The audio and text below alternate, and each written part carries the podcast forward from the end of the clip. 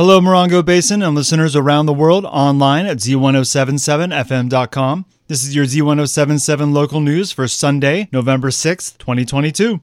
If you haven't turned in your ballot yet and you need an overview of the propositions you'll be voting on, Gary Daniel went over the ballot on the Up Close show this last Friday. Here's Gary with a rundown and his opinions on the propositions. Proposition 1 Should California amend its constitution to include the right to reproductive freedom, including access to abortion and contraceptives. So, Prop 1 codifies woman's right to choose. Proposition 26 allows us legalized sports betting at tribal casinos and horse race tracks and roulette and dice games at tribal casinos. I'm urging a no on Proposition 26. Proposition 27 is downright sleazy. It's two huge corporations putting something on the ballot, so you'll be allowed to use your cell phone anywhere and everywhere to to gamble 24 hours a day. I just think it's a really bad idea, and I have a strong urge to vote no on Proposition 27. Prop 28 should California guarantee 1% of the amount funded for public education be set aside for music and the arts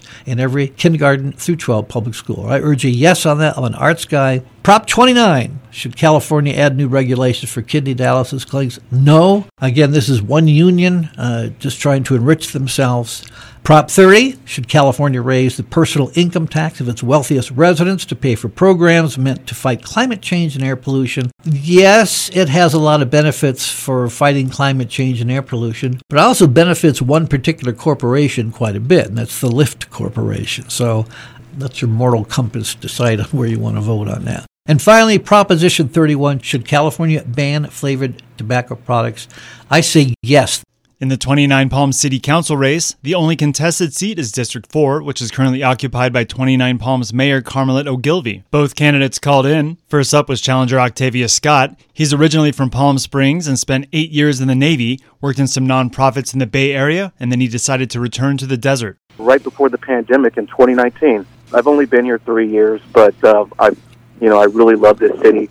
I think it has a lot of potential, and I think I bring a different perspective um, that's missing on city council. And 29 Palms Mayor Carmelette Ogilvie called in shortly after. Mayor Ogilvie has lived in the area for 29 years and has been serving on the 29 Palms City Council for the last four. We have been doing a great job these past four years, and we want to continue to do a great job.